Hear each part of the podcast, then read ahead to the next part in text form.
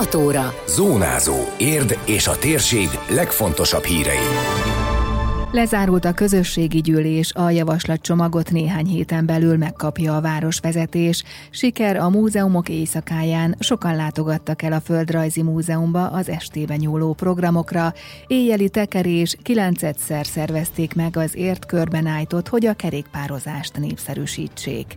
Köszöntöm Önöket, a Zónázó 2022. június 28-ai adását hallják. Ez a Zónázó, az Érdefem 1013 hírmagazinja. A térség legfontosabb hírei Szabó Beátától. Elvégezte a rábízott feladatot a kisorsolt 50 érdi. Azok a helyi lakók, akik véletlenszerű kiválasztással vehettek részt a kétfordulós közösségi gyűlésen.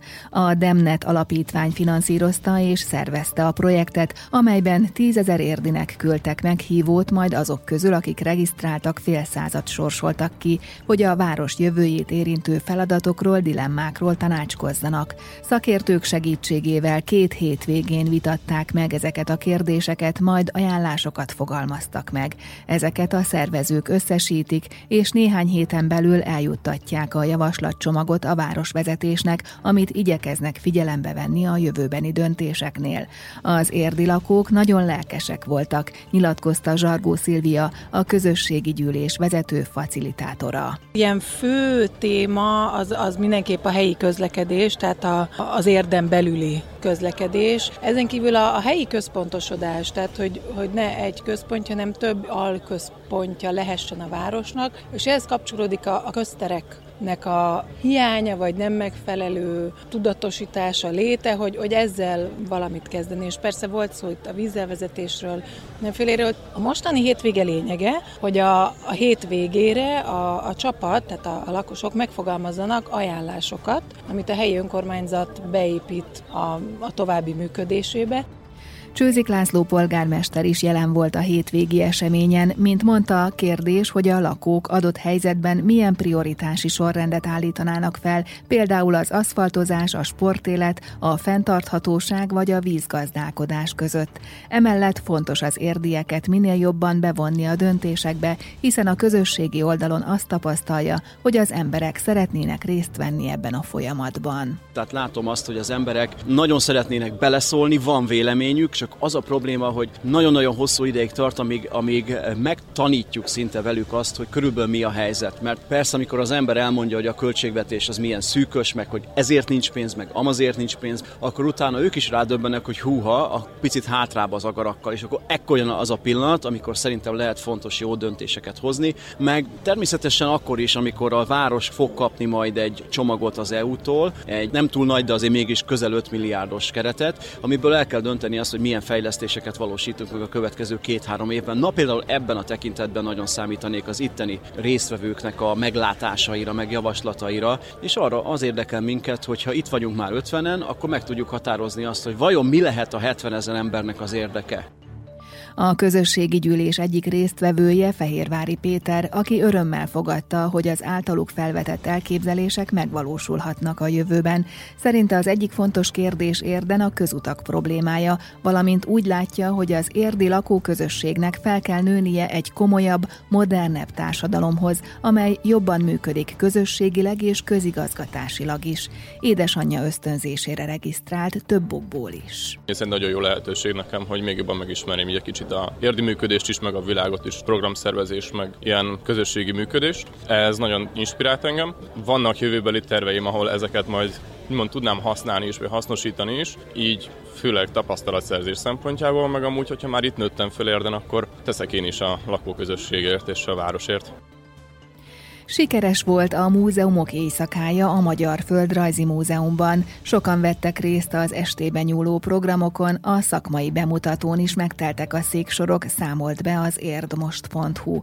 A korábbi években távoli, egzotikus tájakat hoztak közelebb a látogatókhoz, idén a Kárpát-medence, illetve Magyarország és érd rejtett kincseit mutatták be. Most is voltak előadások, könyvbemutató, mesék, népdalok, zenés műsor, vetítés, hagyomány ellenőrző kézműves foglalkozások és távcsöves csillagászati bemutató. A rendezvényt hónapok óta szervezték, hogy minden érdeklődési körülátogató megtalálja a neki tetsző programot, mondta Kubasek János múzeumigazgató. Nagyon fontos az, hogy Magyarország rejtőzködő természeti kulturális értékeiből is felmutassunk kincseket, és ezért ezt tekintettük fő vezérfonalnak. És ezzel kötöttük össze a Magyar Karsz és Barlangkutató Tápsulattal közösen megvalósított kiállítás bemutatását is, mit jelentenek a barlangok, mit jelentenek a karstok, mit jelentenek a mészkő vidékek. Úgy érezzük, hogy az előadóink, akik egy-egy szakterület kiváló ismerői, kutatói, a botanikának, a barlangtannak, az állattannak, a természeti sokféleségnek, változatosságnak, az ő tudásuknak a kincseiből adjanak át minél többet. Nagyon örülünk, hogy érdi értékeket is felmutathatunk, hogy érd mennyi mindent nyújthat, látnivalót, megismernivalót a szűkebb, tágabb környezetünkben is, a múzeumok éjszakáján nyílt meg a Mit adnak nekünk a barlangok című kiállítás, amelyet a Magyar Karszt és Barlangkutató Társulat szervezett. Nagyon nagy munka áll mögötte, nyilatkozta Hegedűs Gyula elnök. Ez a kiállítás egy világszintű rendezvénysorozatnak a része. Jelenleg több mint 200 partnerszervezet, ebből 23-24 nemzetközi szervezet, ami tulajdonképpen különböző tudományágaknak a nemzetközi szervezete. Szervezésében több mint 700 rendezvény rendezvény zajlik az egész Földön mindenhol. Ennek a része volt az április közepén a Magyar Tudományos Akadémián tartott egész napos emlékülés, amely barlangokkal és karstokkal foglalkozott, és hát a következő állomás pedig itt az Érdi Magyar Földrajzi Múzeumban a most megnyíló kiállítás. A látogatók tulajdonképpen a barlangoknak a sokszínűségét, a felhasználásának a sokszínűségét, az emberre való befolyásának a sokszínűségét, hogy milyen módon kapcsolódik az emberiség valamikori és jelenlegi történelméhez is. A kiállításon a fotók mellett számos tárgy és modell látható, többnyire olyan barlangokból, amelyeket az átlagember nem látogathat.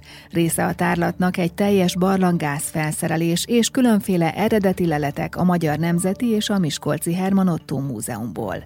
A Mit adnak nekünk a barlangok című kiállítás december végéig látható a Földrajzi Múzeumban.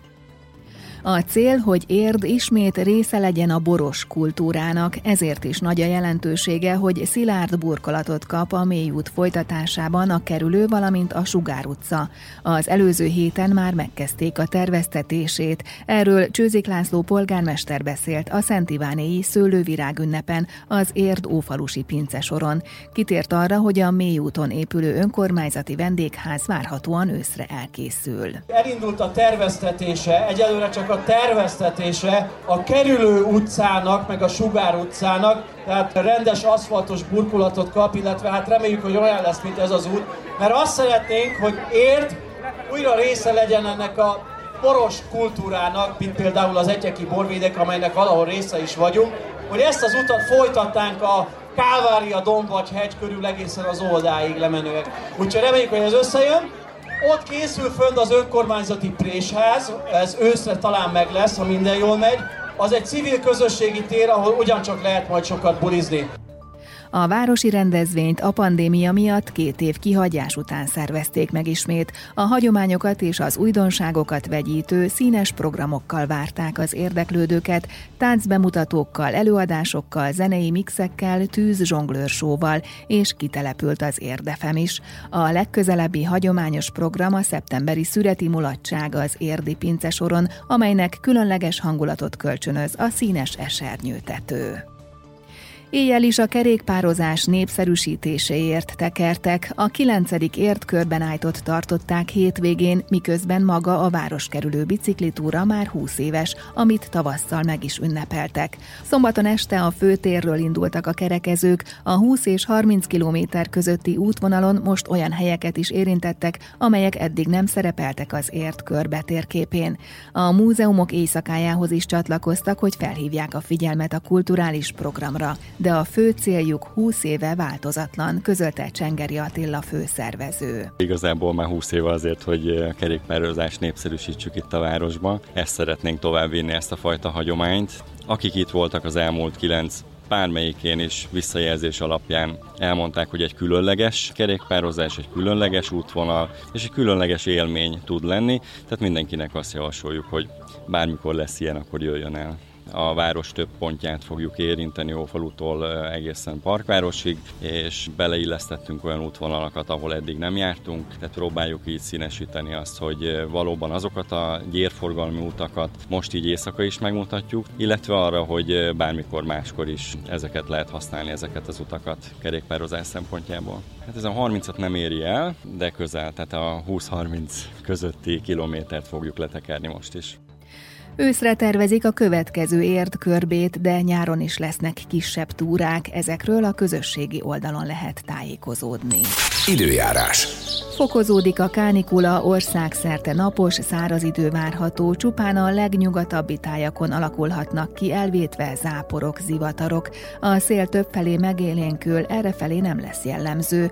A legmagasabb hőmérséklet 35 fok körül ígérkezik. Zónázó. Zónázó. Minden hétköznap azért efemen. Készült a Médiatanács támogatásával a Médiatanács támogatási program keretében.